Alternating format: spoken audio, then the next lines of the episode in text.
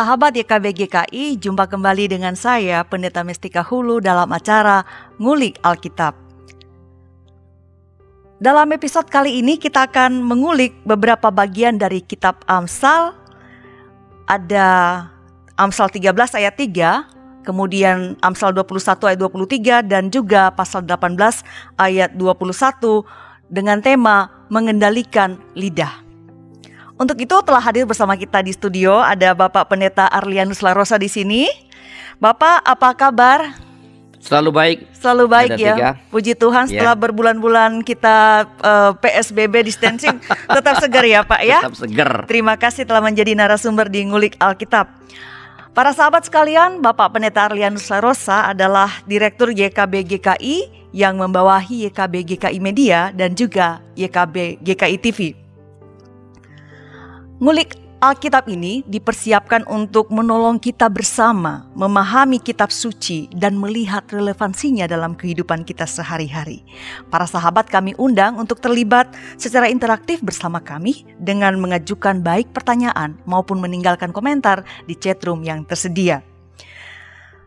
Sebelum kita membaca Alkitab dan memulai ulikan kita mengenai mengendalikan kata-kata, kita akan berdoa terlebih dahulu yang dipimpin oleh Bapak Pendeta. Silakan Bapak.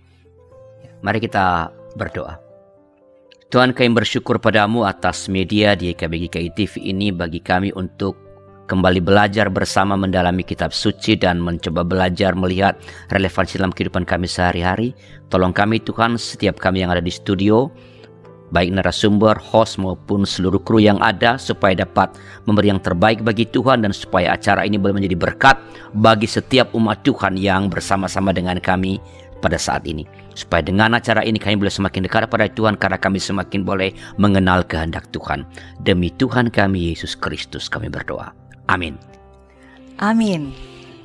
Para sahabat, saya akan membacakan Firman Tuhan yang akan menjadi dasar ulikan kita pada episode kali ini.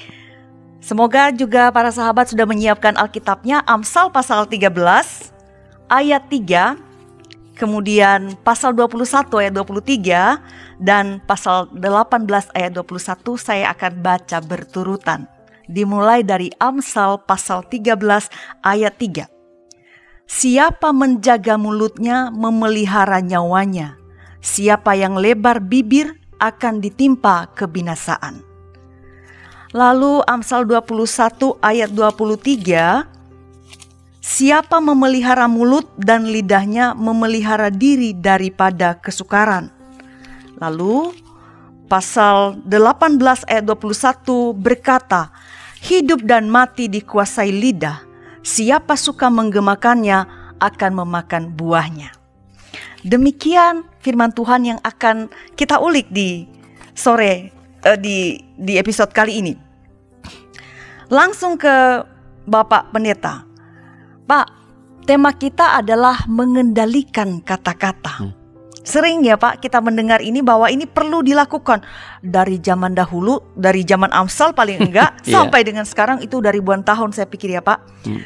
Saya kira karena kita tahu para sahabat juga mungkin tahu bahwa kata-kata ini memiliki dampak atau ada orang mengatakan memiliki kuasa atau bisa. Ini bukan hanya besar ya Pak ya, tapi bisa fatal. Mhm. Karena itu saya ingin Bapak memulai ulikan kita ini dengan menjelaskan apa sih Pak dasarnya tema ini dipilih mengendalikan kata-kata. Iya.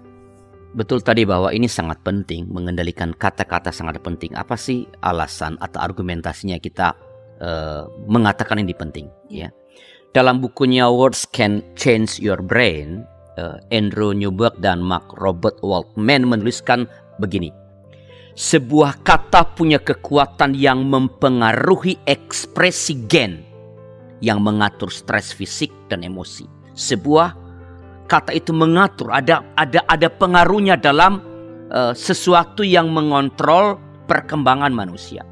Lebih jauh mereka berdua memaparkan bahwa kata-kata positif seperti kata cinta atau kata damai bisa mengubah ekspresi gen, memperkuat area di lobus frontal di otak kita dan meningkatkan fungsi kognitif otak.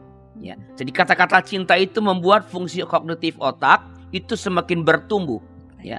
Jadi orang bisa semakin cerdas atau seluruh potensi kecerdasan manusia bisa semakin terekspos, terungkap ke permukaan kalau ia sering mengatakan atau mendengarkan kata-kata yang positif seperti cinta atau damai. Nah, kata-kata positif ini mendorong pusat motivasi di otak untuk melakukan tindakan-tindakan yang positif. Kata-kata yang masuk itu akan mendorong seseorang untuk melakukan tindakan-tindakan yang positif. Nanti akan saya jelaskan lebih jauh uh, mengenai hal ini. Nah, sebaliknya bahasa yang mengandung perseteruan, permusuhan, ya, kata-kata negatif itu dapat mengganggu gen tertentu yang memainkan peran kunci dalam produksi zat kimia pada saraf yang justru melindungi kita dari stres. Jadi hmm. ketika kita sering mengeluarkan kata-kata yang negatif, ya, kata-kata perseteruan, permusuhan, hate speech, mm -hmm. ya, ketika kita sering mengeluarkan atau mendengarkan kata-kata itu, maka sebenarnya kita semakin rapuh, semakin rawan terhadap kemungkinan untuk menjadi stres. Ya, karena sekali zat kimia saraf kita yang melindungi kita dari stres itu tergerus, tertahan produksinya.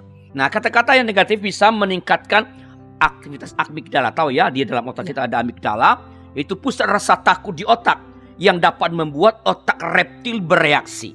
Jadi ketika hmm. kata-kata hmm. negatif, permusuhan terus menerus di, di kita ucapkan atau kita dengarkan, maka uh, uh, uh, uh, otak reptil kita akan mengambil alih fungsi pengambilan keputusan, hmm. mengambil alih fungsi dalam melakukan tindakan atau respons kita pada sesuatu. Jadi sangat luar biasa. Kata-kata negatif bisa melepaskan puluhan hormon stres hmm. yang pada gilirannya akan mengganggu fungsi otak. Bukan saja kita menjadi apa namanya menjadi uh, gampang stres, tapi fungsi otak kita akan terganggu ketika kita mengeluarkan kata-kata yang negatif, permusuhan. Mengapa ini? Karena ketika kita mengeluarkan kan telinga kita langsung mendengarkan atau mendengarkan dari orang lain. Nah, ini mengapa uh, sekali lagi kita harus betul-betul waspada terhadap atau tadi kalau pada judul kita betul-betul belajar sekuat-kuatnya mengendalikan kata-kata. Ya. Jadi ini bukan hanya uh, udah ada basis kitab sucinya, tetapi ada penelitian, hmm. penelitian ya. ya mengenai hal ini. Ya. Baik. Jadi kalau mengucapkan sesuatu yang negatif mungkin juga kalau memikirkan ya Pak ya itu ya. bisa dampaknya sangat merusak hmm. dan mungkin bukan hanya pada kita, bisa orang lain. Oke Pak, tadi Bapak mengatakan bahwa kata-kata ini khususnya yang negatif bisa memengaruhi mempengaruhi ekspresi gen. Bisa menyebabkan stres. Lalu ya Pak, karena ini rasanya buruk ya. Hmm. Apa hubungannya yang Bapak jelaskan barusan dari penelitian ini dengan tema kita mengendalikan kata-kata, Pak? Iya, jadi ini sangat terkait penelitian yeah. kita ya. Jadi kalau kita bisa menghasil riset dari yang dilakukan oleh Newberg dan Waldman ini sebenarnya bersahutan dengan teks yang kita baca atau yeah. teks yang menjadi dasar dari nguliah kita pada episode kali ini. Dari Amsal 13 ayat 3 misalnya kita mendapat pernyataan bahwa menjaga kata-kata itu akan memelihara nyawa. Menjaga kata-kata itu akan memelihara nyawa Perhatikan betapa pentingnya dampak dari menjaga kata-kata itu. Ya mungkin bisa dibaca ya. Uh, uh, uh, 13 ayat 3 tadi itu. Baik, saya baca kembali Amsal pasal 13 ayat 3. Siapa menjaga mulutnya memelihara nyawanya. Tapi siapa yang lebar bibir akan ditimpa kebinasaan. Iya, artinya menjaga kata-kata kita sehingga kata-kata positif yang keluar akan memelihara nyawa kita. Sebaliknya disebut tadi yang lebar bibir bibirnya artinya mengeluarkan kata-kata yang uh, destruktif, ya. hate, kebencian, perseteruan itu akan akan ditimpa kebinasaan. Ditimpa kebinasaan. Jadi bet, lihat betapa pentingnya dampak dari menjaga, memelihara kata-kata. Ya, karena dengan memelihara kata-kata yang keluar dari mulut kita, kita sebenarnya sedang memelihara nyawa kita. Dengan demikian kita dapat mengatakan bahwa ketika kita tak menjaga mulut kita, tak menjaga kata-kata yang keluar dari mulut kita, maka itu akan menghancurkan kehidupan kita. Menghancurkan hmm. kehidupan kita. Baik ini maupun di sana Ya. akan menghancurkan kehidupan. Dan saya kira sudah banyak contoh yang membuktikan kebenaran dari pernyataan ini. Hmm. Ya, dalam sejarah, dalam berbagai pengalaman-pengalaman, kita bisa melihat itu pertengkaran-pertengkaran, perkelahian-perkelahian anak-anak muda ya, bisa kan saling mengejek dulu kan, ya. Iya. Dan kemudian pembunuhan bahkan peperangan antar suku dapat atau sering malah boleh dikatakan bersumber dari kata-kata yang terkendali. Tadi saya bilang kan eh, saling menghina, Menghina, saling mengejek, merendahkan, meremehkan, melontarkan ujaran-ujaran kebencian. Ya. Nah, pada masa ini kata-kata yang disampaikan eh, tak terkendali di ruang di ruang apa di ruang publik ya, di ruang di eh, di, di tengah-tengah masyarakat juga pemutarbalikan pernyataan orang lain, Mhm. Orang lain ngomong apa kita kutip, Ya. kita rekayasa, kita ubah, kita tuliskan kembali di medsos dapat menyeret seseorang kepada persoalan hukum, kepada masalah hukum. Baik. Ini misalnya yang kita lihat dalam penjaratan Ahok pada waktu yang lalu, ya. Ini sangat jelas dalam peristiwa peristiwa Ahok sebenarnya. Bagaimana bagaimana Ahok oleh kata-katanya ia di, dipelintir kata-katanya Ya. dan lalu ia diseret ke penjara dan orang yang memelintir itu kemudian ini kemudian juga diseret ke ke, penjara ke juga. penjara juga. Jadi betapa luar biasanya pengaruh destruktif dari kata-kata itu. Ay, Ada orang mengatakan kalau kita sering ngomong positif kepada apa namanya kepada eh, tumbuhan, kepada bunga, dia Ya. akan bisa Betul. bertumbuh Berkembang dengan lebih ber- baik. dengan lebih baik Iya. ya. Bahkan ada waktu itu yang menyatakan penelitian bahwa kalau ada ambil nasi itu taruh di di mana di stop stoples nasi Iya. yang sama dimasak diambil di tempat yang sama masukkan yang ini diucapkan kata-kata Kata positif yang ini dimaki-maki dimarah-marahin Beda ya, Pak? maka yang dimarah-marahin cepat basi dan cepat busuk cepat berjamur dibanding dengan yang, dikatakan kata-kata yang manis. Jadi uh, bahkan yang kita bilang tak bernyawa pun sebenarnya ya seperti tadi apa namanya uh, nasi atau tumbuh-tumbuhan itu sendiri dapat men- merasakan pengaruh dari kata-kata yang uh, sampai padanya dengan cara yang kita tidak bisa mengerti bagaimana nasi mendengarkan bagaimana tumbuhan bisa mer- tapi dia merasakan. ada yang meng- ada ada penelitian-penelitian ya eh, tertentu yang mengatakan ya dampaknya bukan bukan hanya pada manusia. Jadi bayangkan kalau kepada nasi yang tak berperasaan menurut kita, kalau kepada tumbuhan yang tak berperasaan, kalau binatang mungkin masih punya perasaan kayak anjing begitu. Betul. Kalau kepada eh, nasi bisa seperti itu dampaknya, apalagi, Apalagi pada kepada kita. Kalau kita terus menerus mengamalkan kata bodoh lu, bodoh lu, ya anak kita bodoh lu, Iya. Ya. anak itu mungkin akan betul-betul menjadi seperti Iya. orang bodoh walaupun barangkali dia punya kekayaan-kekayaan intelektual yang Allah telah berikan dalam dirinya. Jadi sekali lagi dari firman Tuhan tadi orang yang menjaga kata-katanya akan menyelamatkan nyawa. Nyawanya. Iya. Kalau saya bicara kasar pada orang lain, padahal kalau di jalanan kita kan nggak pernah tahu siapa itu. Di, kita bisa dipukul atau mungkin dibunuh oleh hanya Iya, karena kata-kata. kata-kata. Wah kata-kata. Tapi orang yang menjaga kata-katanya akan mendapatkan keselamatan. Orang yang lebar Bibir. bibir artinya sembarangan berbicara akan menimbulkan kehancuran bagi dirinya bahkan mungkin bagi orang lain. Jadi sangat terkait tadi. sangat terkait.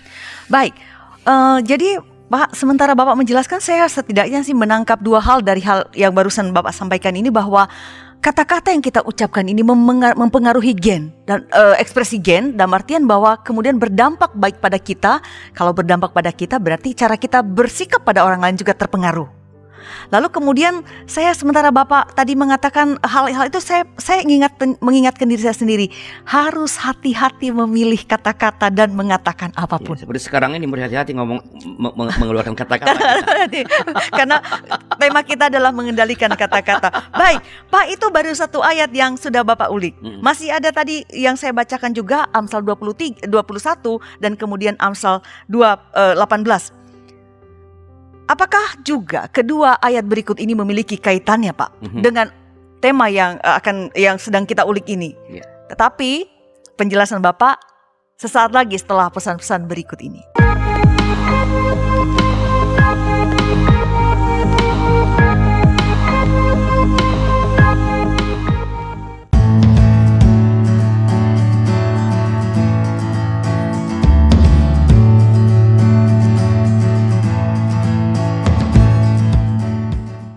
Untuk kegiatan apa pun yang dilakukan oleh badan pelayanan yang mana pun juga pasti membutuhkan dukungan.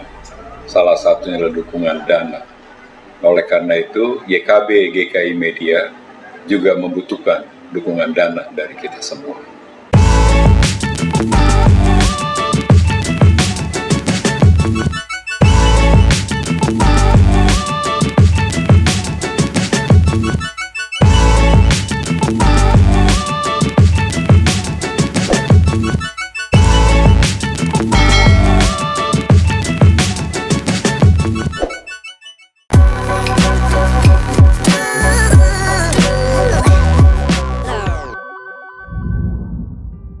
Sahabat YKB GKI masih tetap bersama saya Pendeta Mestika Hulu dalam acara Ngulik Alkitab. Dan narasumber kita juga masih sama, Bapak Pendeta Arianus Larosa. Bagi para sahabat yang baru saja bergabung, kami informasikan bahwa kita sedang ngulik Alkitab dari Amsal pasal 13 ayat 3, pasal 21 ayat 20 ayat 3 23 eh, dan pasal 18 ayat 21 dengan tema mengendalikan lidah.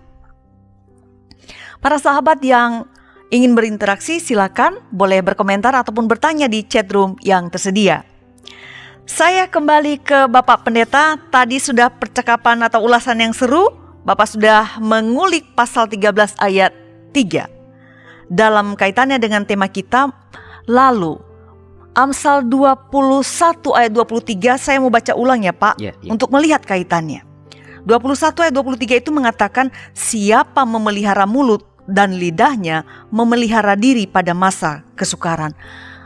Apa kaitannya ayat ini, teks ini dengan tema kita mengendalikan kata-kata, Pak? Ya, jadi dari dari Amsal 21 ayat 23 ini kita sudah mendapat pesan bahwa menjaga kata-kata akan menghindarkan diri dari kesukaran. Ya, memang dampaknya tadi agak lebih ringan dibanding yang pertama tadi. Ya, tadi kan nyawa. nyawa. Ya. Sekarang dari kesukaran, tetapi kesukaran hal yang juga tidak ingin dialami oleh manusia. Betul. Tidak ada orang yang ingin hidupnya susah. Hidup susah, ingin kesukaran tidak ada.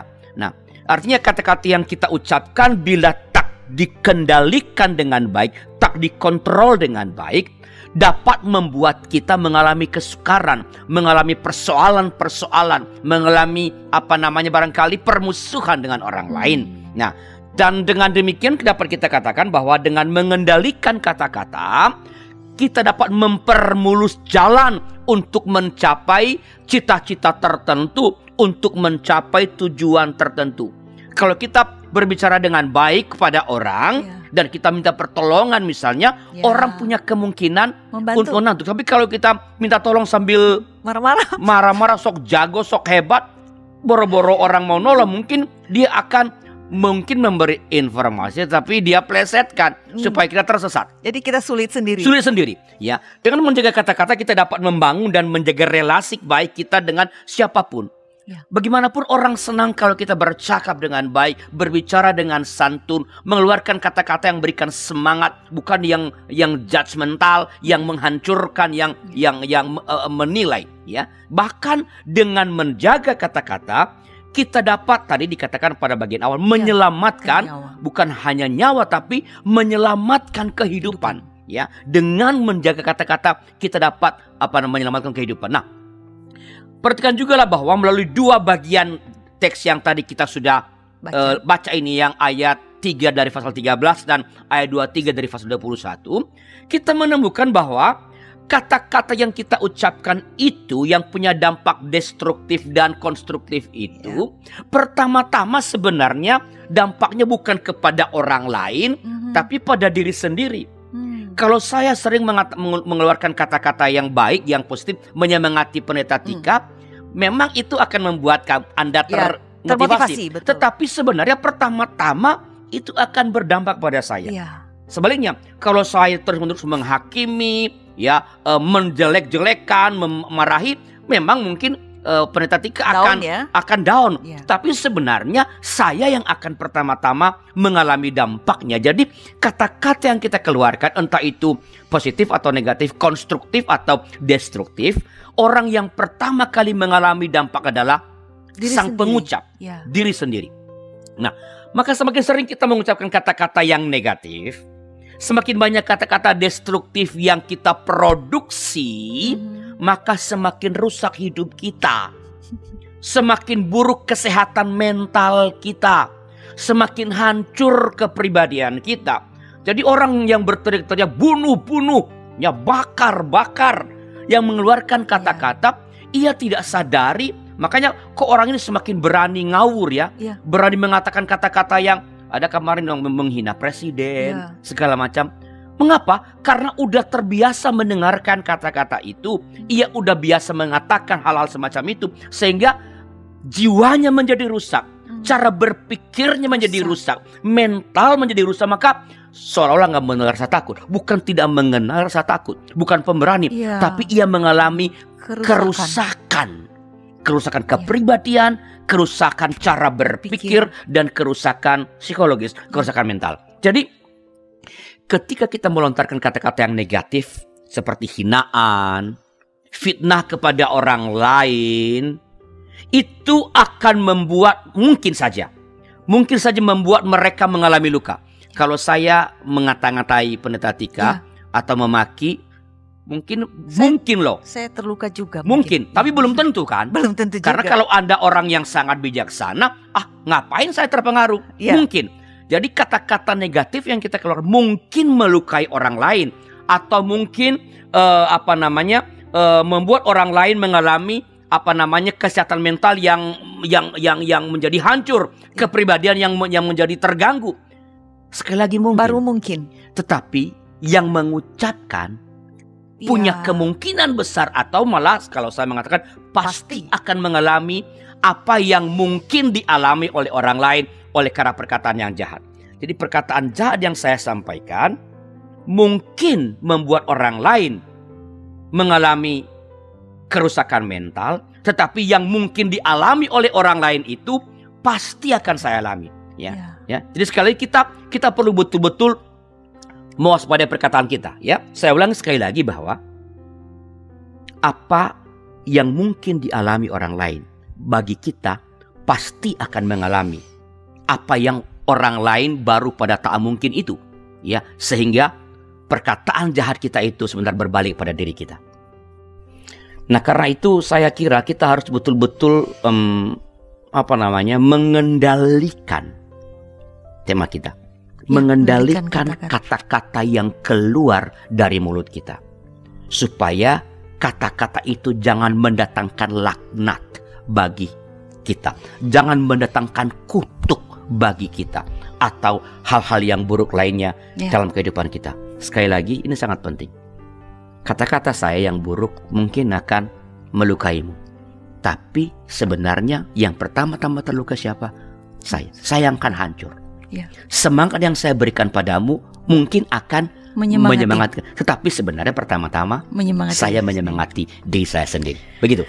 Baik, sementara Bapak menjelaskan bahwa sebetulnya yang pertama-tama terdampak oleh kata-kata yang kita ucapkan dari diri sendiri, saya menyimak Bapak itu sembari memikirkan bagaimana dengan diri saya selama ini. Jangan-jangan saya merasa senang ketika saya menghina orang lain, Mhm, mhm. Jangan-jangan saya senang ketika berpikir buruk tentang orang lain. Saya lupa bahwa pikiran dan perkataan saya sebetulnya pertama-tama Merusak menghancurkan diri sendiri. diri sendiri. Mhm. Dan pada saat yang sama itu menjadi eh, sebuah alarm buat saya lebih hati-hati juga. Jadi bukan hanya para sahabat, bahkan saya pun diingatkan melalui apa yang eh, ulikan yang disampaikan Bapak Pendeta bahwa kita perlu berhati-hati waspada dengan kata-kata dan itu berarti pikiran serta hati kita.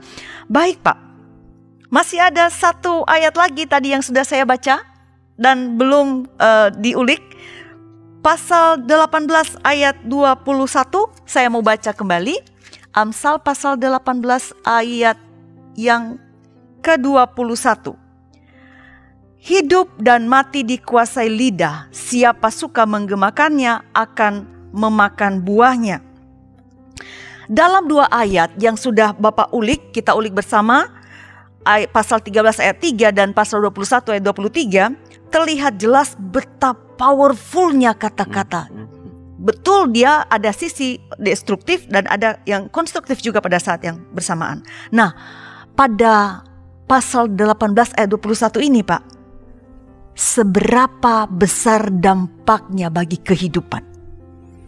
Ya, kalau kita membaca ayat ini, menyimak, mendengarkan dengan tenang ayat ini, maka sebenarnya Amsal 18 ayat 21, 21. tadi ini sebenarnya ini jauh lebih keras hmm. dibanding dengan dua ayat dua pertama. yang sudah kita baca. Ya. Baik.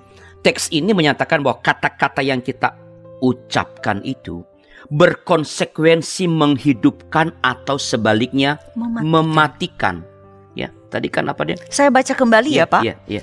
Hidup dan mati dikuasai lidah. Hmm. Siapa suka menggemakannya akan memakan buahnya. Hidup dan mati dikuasai. Jadi lidah itu bisa menyebabkan kehidupan hmm. pada saat yang sama bisa menyebabkan kematian. Ya. Jadi betapa powerfulnya, betapa dahsyatnya dampak dari kata-kata yang kita ucapkan. Entah kata-kata yang baik, entah yang jahat, entah yang positif atau negatif, entah yang konstruktif atau yang yang destruktif. Betapa besar ia bisa, ia bisa, ia bisa mendatangkan kehidupan bagi diri sendiri atau orang lain tapi pada saat yang sama bila kita memilih kata yang berbeda, ia mendatangkan kehancuran bahkan ya. kematian bagi diri sendiri dan orang lain. Nah kata yang sangat mudah terlontar itu yang ngomong ini kita nggak perlu energi besar lah menurut saya untuk memproduksinya. Gampang ya kan memang lidah tak bertulang. Tak bertulang ya. Ada lagi sekarang Pak. Apa? Mulutmu harimau. Mulutmu harimau. ya.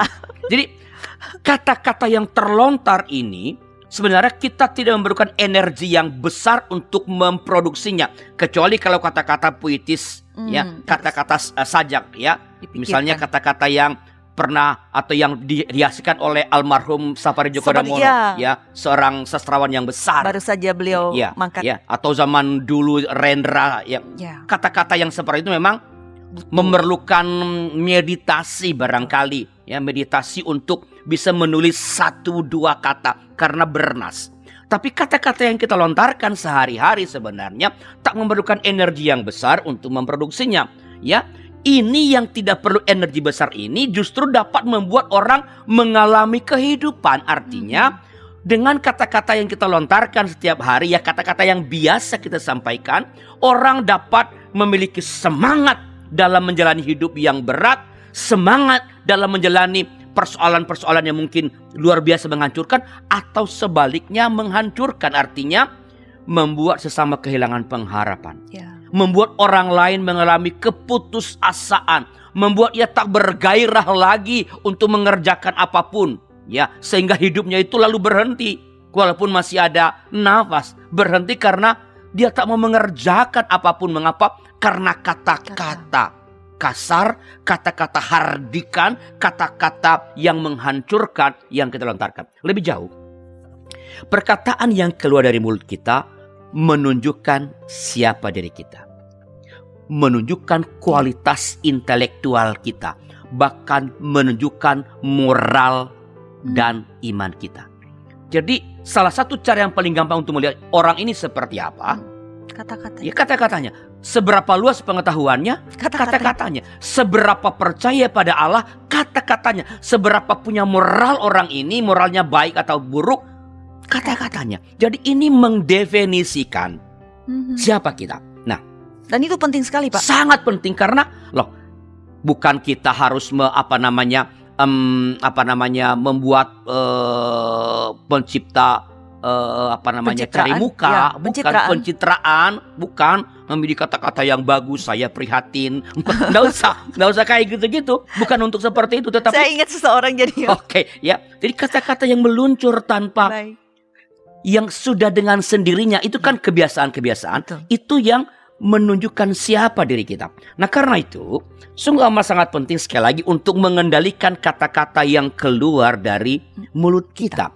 Dan pada zaman sekarang bukan hanya kata-kata yang keluar dari mulut, tetapi uh, mengalihkan nih tarian jemari ini, ya, ya. Ini sangat ber ya. Kita nggak tahu kalau saya tuh saya kalau chat saya udah udah ketik entah di di di di, di laptop atau di mobile phone, saya baca lagi itu pun suka salah. Ya. Saya paling ngawur kalau ngetik. banyak salahnya kalau saya ngetik. Pasti banyak salahnya. Itu udah saya cek itu. Masih ada yang lewat. Masih ada yang lewat. Apalagi kalau ya. itu akan menghancurkan ya. Jadi pada zaman sekarang ini sangat penting untuk mengendalikan tarian jemari kita di atas keyboard handphone atau keyboard laptop kita yang kemudian kita unggah ke media, media sosial. Kalau hanya sekedar ngetik-ngetik sih enggak apa-apa. Mm-hmm. Tapi begitu kita ngetik lalu kita unggah itu akan berdampak besar. Kata-kata yang kita ucapkan di ruang publik atau yang kita unggah melalui media sosial dapat menenangkan ketegangan di tengah-tengah masyarakat. Orang lagi ribut, Ya. Soal klepon. Iya betul. klepon warna hijau begitu ya. Ya, kita bisa ribut mengenai itu ya. ya. Padahal enak tuh. ya, lalu ketika kita kata-kata yang kita ucapkan, tulisan kita, komentar kita tentang klepon itu bisa membuat Menenang. masyarakat yang sedang tegang atau lagi bercanda-bercandaan sinis ya. menjadi tenang atau sebaliknya tambah marah, tambah marah, tambah riuh, ya ia bisa menciptakan suasana damai, membangun jalinan silaturahmi, aksi bersama untuk kebaikan bersama. Pada saat yang sama kata-kata yang kita ucapkan di ruang publik atau yang kita unggah di media sosial kita itu dapat menimbulkan kekacauan, menyebarkan ketakutan, mempertajam permusuhan antar sesama, bahkan pertikaian besar antar golongan, antar kelompok. Jadi kata-kata itu betul-betul harus kita kendalikan sebaik-baiknya. Karena ya, sekali lagi sungguh amat sangat penting untuk mengendalikan kata-kata yang keluar dari mulut kita dan mengendalikan ini nih. Jari. Jari kita ini dua Karena jempol. ini mewakili kata-kata sebetulnya. Ya, ini mewakili kata. Kita kan nggak saya ini lebih berbahaya sekarang. Dulu kalau misalnya kita lagi sebel sama orang yang di luar mana itu kita dengar kita nggak bisa balas dia. Ya. Sekarang orang yang ada di Amerika atau ada di Papua, ya, kita, kita bisa... mendengarkan kita bisa balas orang itu. Ya. Kalau dulu kan kita teriak nggak akan kedengaran. Ya. Ya. Dan tidak semua orang punya telepon di rumah pada zaman dulu. Ya. Nah sekarang sangat mudah, sangat mudah bagi kita untuk memproduksi kata-kata. Karena itu sekali lagi kita harus betul-betul mengendalikannya. Baik. Jadi semakin jelas bahwa penting sekali kita mengendalikan kata-kata dampaknya begitu luar biasa pertama-tama pada kita dan kemudian orang lain. Dan karena itu kiranya para sahabat YKB GKI juga telah memahami dan mengaminkan hal itu bahwa uh, kita perlu memfilter, memilih dan memilah setiap kata yang kita uh, lontarkan setiap saat, setiap waktu, bahkan dalam bercandaan. Kadang-kadang begitu ya Pak, ah cuma bercanda begitu.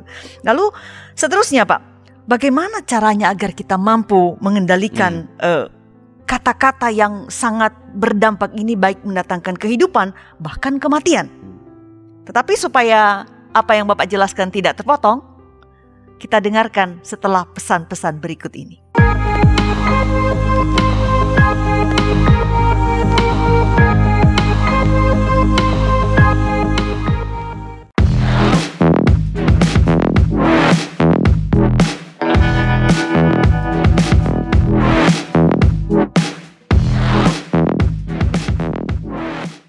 YKB GKI Media membutuhkan dukungan doa kita, membutuhkan keterlibatan kita, membutuhkan dukungan dana dari kita semua.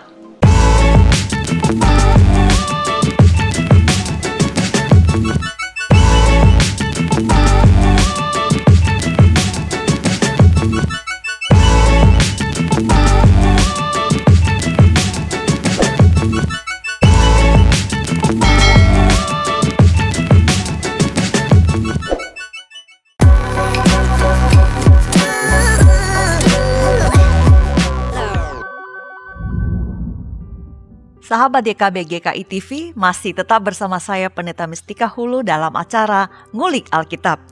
Tema kita masih juga mengendalikan kata-kata dari kitab Amsal pasal 13 ayat 3, pasal 21 dan ayat 23 dan pasal 18 ayat yang ke-21. Dan narasumber kita juga masih dengan Bapak Pendeta Arlianus Rarosa.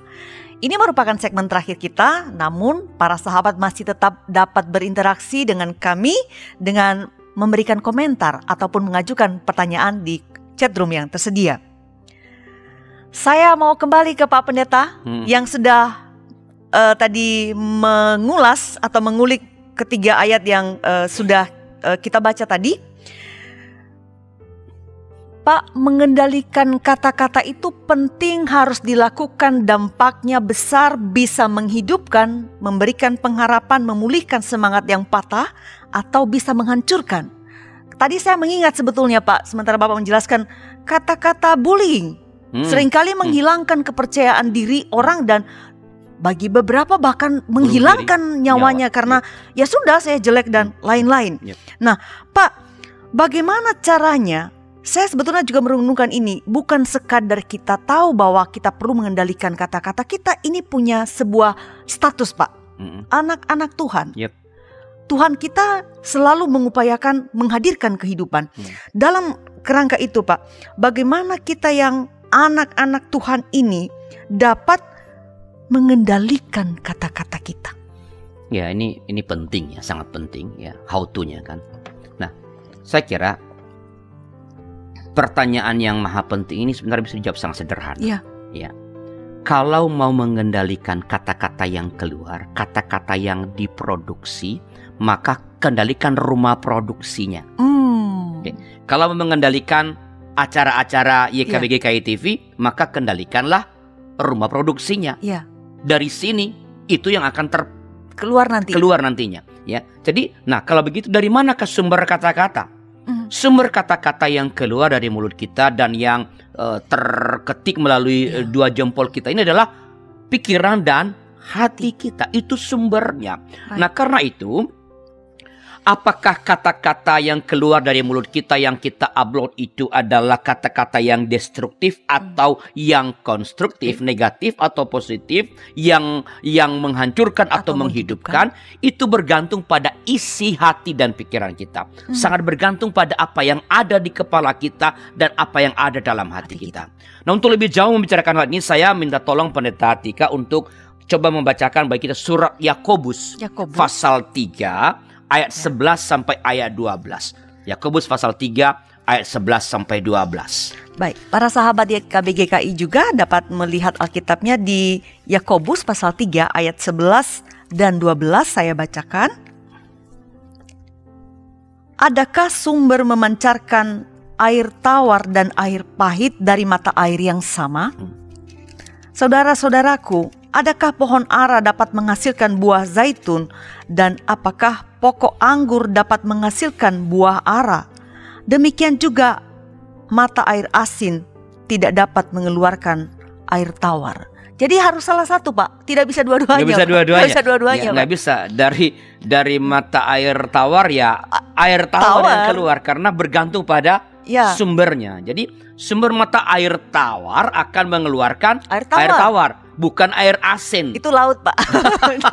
Pohon anggur akan menghasilkan buah Anggur, anggur, bukan betul. buah ara. Betul, Pak. Ya, hanya ada di lagu itu apa namanya daun sem- Semara apa, kemangka berbuah ber- berdaun sirih. ber- ya. ya buah semangka berdaun itu hanya di lagu. itu, Itu mungkin okulasi atau cangkok. belum ada mujizat mengenai itu ya. Jadi Baik. jadi dari hati dan pikiran yang bersih Ya. itu sumber kata-kata tadi. Dari hati dan pikiran yang bersih akan keluar kata-kata yang bersih. betul. Dari hati dan pikiran yang kotor akan keluar kata-kata yang kotor.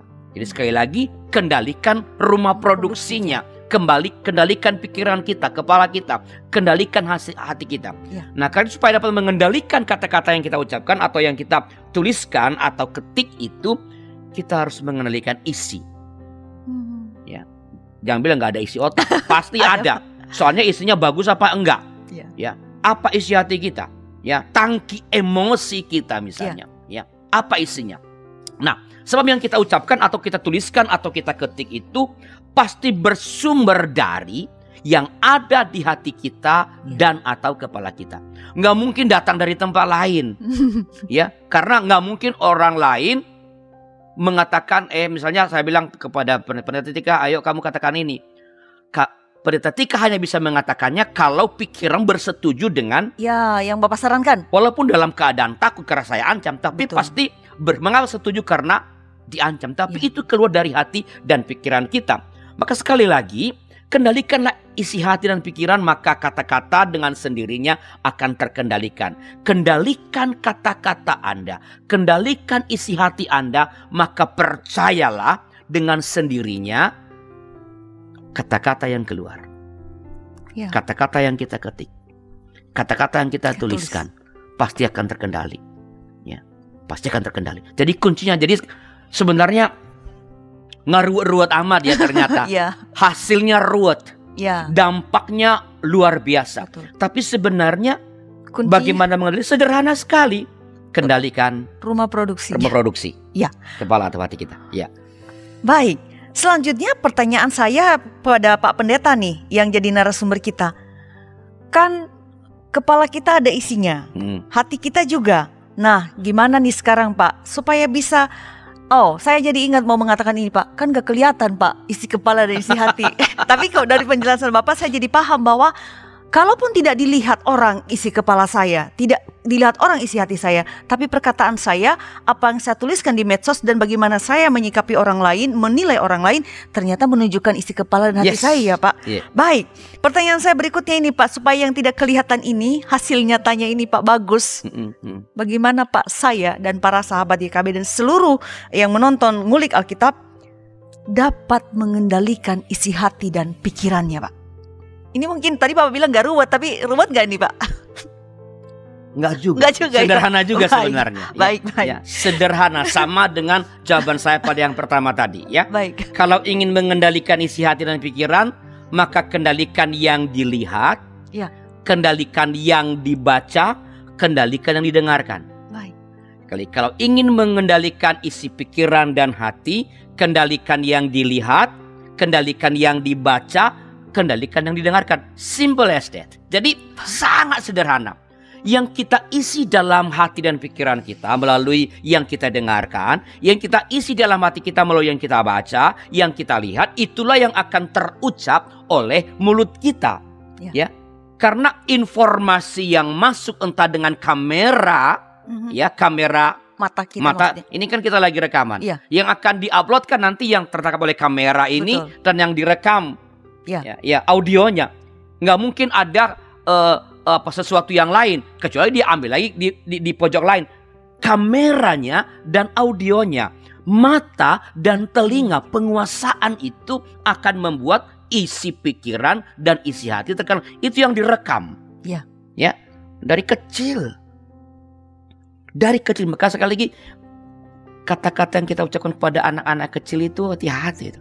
Direkam ya direkam. Tingkah laku kita di depan anak-anak itu hati-hati mereka rekam karena ada kamera dan harddisk mereka itu nggak penuh-penuh itu Ya, Ya.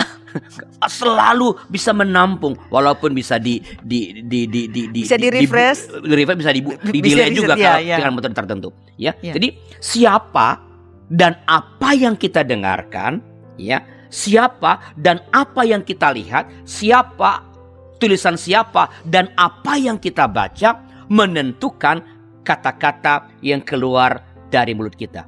Jadi kalau yang Anda baca itu tadi saya bilang tulisan dari eh, sastrawan ya, Sapati. besar seperti Joko Damono Atau maka Rendra misalnya. ya atau Rendra ya aku ingin mencintaimu dengan Eh, sederhana. sederhana Tahun lalu saya posting tentang tentang itu. sederhana Iya. kayak sederhana itu dia tapi itu lahir dari Pemenungan. pembenungan yang Ya. jadi apa yang kita dengarkan kita lihat kita baca itu itu yang keluar melalui mulut kita itu yang akan keluar melalui ketikan-ketikan ya. kita nah kalau yang kita baca atau dengarkan atau tonton adalah pernyataan-pernyataan kebencian maka yang akan keluar adalah kebencian, Kebencian. juga. hate speech. Ya. Yang akan kita tuliskan di media sosial adalah Kebencian kebencian, juga. kepada sesama. Betul. Karena mengapa sekali lagi yang kita dengarkan kata-kata kebencian. Yang kita lihat juga. sosok yang Ya. kita kagumi yang sering Hmm. kita tonton ya sosok sumber kebencian. Mhm. Yang keluar dari mulutnya adalah kebencian terus, menghina terus, Hmm. memprovokasi terus. Maka yang akan keluar dari mulut kita, yang Ya. akan kita ketikkan juga adalah penghinaan, kebencian, provokasi. Sebaliknya, kalau kata-kata, kalau yang kita baca, kalau yang kita dengarkan, kalau yang kita tonton adalah orang-orang yang baik, Mhm. atau pernyataan-pernyataan yang bersahabat, pernyataan-pernyataan yang mengandung solidaritas, pernyataan-pernyataan cinta kepada sesama, maka kata-kata yang akan keluar dari mulut kita, yang akan kita ketikkan atau tuliskan di media mana pun itu adalah kata-kata yang bersahabat. Kata-kata yang penuh cinta, menenangkan, menenteramkan, mendamaikan, kata-kata yang merupakan ungkapan solidaritas Mm-mm. atau kata-kata yang berupaya membangun Ya. solidaritas ketika ada sekelompok sahabat-sahabat kita, warga sebangsa kita yang sedang mengalami Ya, pergumulan, pergumulan. persoalan, beban hidup atau masalah ekonomi. Nah, karena itu isilah hati dan pikiran dengan hal-hal yang positif. Isi hati dengan hal-hal yang positif. Isi hati dan pikiran dengan hal-hal yang membangun. Isilah hati dan pikiran dengan membaca buku-buku yang baik, Mhm. ya, tulisan-tulisan yang bagus, postingan-postingan yang menghidupkan. Istilah hati dan pikiran dengan mendengarkan berita-berita yang positif. Ya. Bukan yang nakut-nakutin. Ya istilah hati dan pikiran dengan apa? Dengan apa namanya postingan-postingan yang menyemangati, postingan yang menguatkan, postingan yang menunjang pertumbuhan intelektual, yang menunjang perkembangan iman, yang menunjang pertumbuhan moral kita. Istilah hati dan pikiran dengan membaca, dengan mendengarkan, dengan menonton pandangan-pandangan yang membangun persahabatan dan solidaritas, yang membangun kerekanan, yang membangun silaturahmi dengan sesama anak bangsa. Dan yang lebih utama, isilah pikiran kita dan hati kita Hmm. dengan membaca dan mendengarkan kitab suci. Ya. Mendengarkan firman Tuhan, firman Tuhan seperti yang sedang kita Ya, lakukan betul. sekarang. Ya. Isilah hati dengan firman Tuhan. Kalau yang mengisi hati kita adalah, yang mengisi pikiran kita adalah firman Tuhan, maka yang akan keluar dari mulut kita, yang akan kita ketikkan di handphone kita atau di Ya. laptop kita, yang akan kita tuliskan adalah pasti, pasti hal-hal yang baik, pasti hal-hal yang membangun, pasti hal-hal yang meneguhkan, pasti hal-hal yang menghiburkan, pasti hal-hal yang mendatangkan kehidupan. Jadi sekali lagi bergantung pada apa yang kita dengarkan isi hati. Kata-kata yang menghancurkan yang keluar dari mulut kita tak pernah bisa ditarik kembali. Ya, Sekali keluar kalau saya pernah menghina Tika dan itu melukaimu, saya bisa minta maaf. betul. Tapi kata-kata itu Tidak bisa tidak ditarik. bisa ditarik lagi. Bahwa saya pernah melukaimu Ya, dan itu akan terekam seumur hidup. betul. Itu menjadi cacat seumur hidup bahwa saya oleh kata-kata yang saya keluarkan pernah melukai. Sekalipun sekali lagi saya sudah Meminta maaf. meminta maaf. Tak mungkin dapat ditarik kembali. Jadi be aware, be careful. Hati-hatilah dengan kata-kata yang kita ucapkan. Begitu pendeta tiga. Baik. Dan saya juga mengingat sementara Bapak menjelaskan itu bahwa di dalam hal ini kita punya pilihan. Pilihan apa yang mau kita lihat, mau kita baca, kita juga memilih sebetulnya Pak. Betul, Untuk mengucapkan apa yang mau Betul. kita ucapkan. betul. Bapak Pendeta Arianus, terima kasih untuk penjelasan Bapak dalam ngulik Alkitab episode kali ini. Terima kasih selalu sedia menjadi narasumber. Kayak sama-sama. Kiranya hal-hal yang kita ulas, kita ulik pada episode kali ini juga bermanfaat bagi para sahabat sekalian. Para sahabat yang baik, ada beberapa pembelajaran penting yang bisa kita tarik dari ngulik Alkitab kali ini mengendalikan kata-kata dari Amsal pasal 13 ayat 3 dan kemudian ada 21 ayat 23 dan 18 ayat 21. Pertama bahwa kata-kata yang kita ucapkan memiliki pengaruh yang besar bagi kehidupan.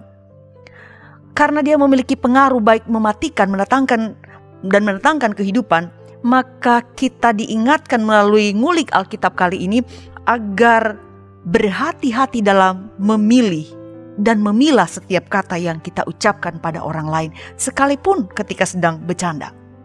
Karena kita tidak pernah tahu apa yang ditangkap, apa yang dilihat oleh orang yang mendengarkannya. Kedua, tadi Pak Pendeta mengatakan kita bisa mengatur yang keluar hasil outputnya dari rumah produksi.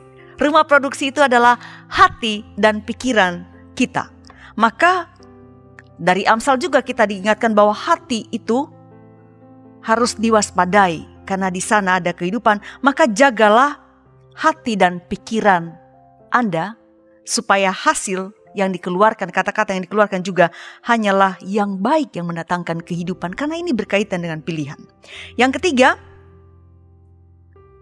hati dan pikiran kita ini dibentuk atau dipengaruhi oleh apa yang kita lihat setiap saat, setiap waktu melalui gadget kita, melalui tontonan kita, dibentuk juga oleh apa yang kita dengarkan. Entah itu bisa melalui audio lagu atau hal-hal lain, ceramah, dengan yang kita baca juga. Juga saya kira dipengaruhi juga ya Pak dengan siapa kita bergaul. Itu menentukan juga. Oleh karena itu para sahabat sekalian, pilihlah melihat, mendengar, membaca yang baik, yang benar, yang membangun. Dan bergaulah hanya dengan hal, bukan hanya orangnya, bergaulah hanya dengan hal dan orang yang baik yang akan turut membentuk apa yang ada dalam uh, pikiran dan hati kita. Keempat, gunakanlah kata-kata atau perkataanmu untuk membangun kehidupan memelihara kehidupan, memulihkan kehidupan. Ada banyak orang yang terluka di dunia ini. Jadi jangan kita tambahkan lagi dengan penghakiman, tapi biarlah kata-kata kita boleh memulihkan mereka yang telah terluka hatinya. Tadi saya sempat mengatakan ketika bertanya kepada Pak Pendeta bahwa kita ini punya status anak-anak Tuhan. Tuhan kita selalu berupaya memulihkan kehidupan, memberikan kehidupan hendaklah status itu senantiasa mengingatkan kita bahwa kita haruslah menggunakan kata-kata kita untuk juga membangun, memelihara, memulihkan kehidupan. Para sahabat YKB GKI, saya percaya Anda diberkati dengan program ini. Karena itu kami sungguh berterima kasih bahwa Anda sekalian tetap setia bersama kami dalam episode demi episode ngulik, ngulik Alkitab khususnya kali ini. Tuntas sudah perjumpaan kita. Jangan lupa like, subscribe dan juga bagikan kepada orang-orang yang kita kasih. Sampai jumpa pada episode yang akan datang dan kita akan tutup dengan doa yang akan dipimpin oleh Bapak Pendeta. Silakan Bapak. Mari kita berdoa. Tuhan kami bersyukur atas kemampuan yang Engkau berikan kepada kami untuk mengolah kata-kata. Beri kami hikmat agar kata-kata yang kami hasilkan yang kami ucapkan dan yang kami tuliskan. Sungguh-sungguh kata-kata yang memuliakan nama Tuhan, mendatangkan kehidupan. Tolong kami mengendalikan perkataan kami, agar kami tidak melontarkan hal-hal yang menyebarkan kebencian, permusuhan yang menghancurkan kehidupan. Terima kasih Bapa demi Kristus Tuhan kami. Amin. Amin. Untuk kegiatan apa pun yang dilakukan oleh badan pelayanan yang mana pun juga pasti membutuhkan dukungan. Salah satunya adalah dukungan dana. Oleh karena itu, YKB GKI Media juga membutuhkan dukungan dana dari kita semua.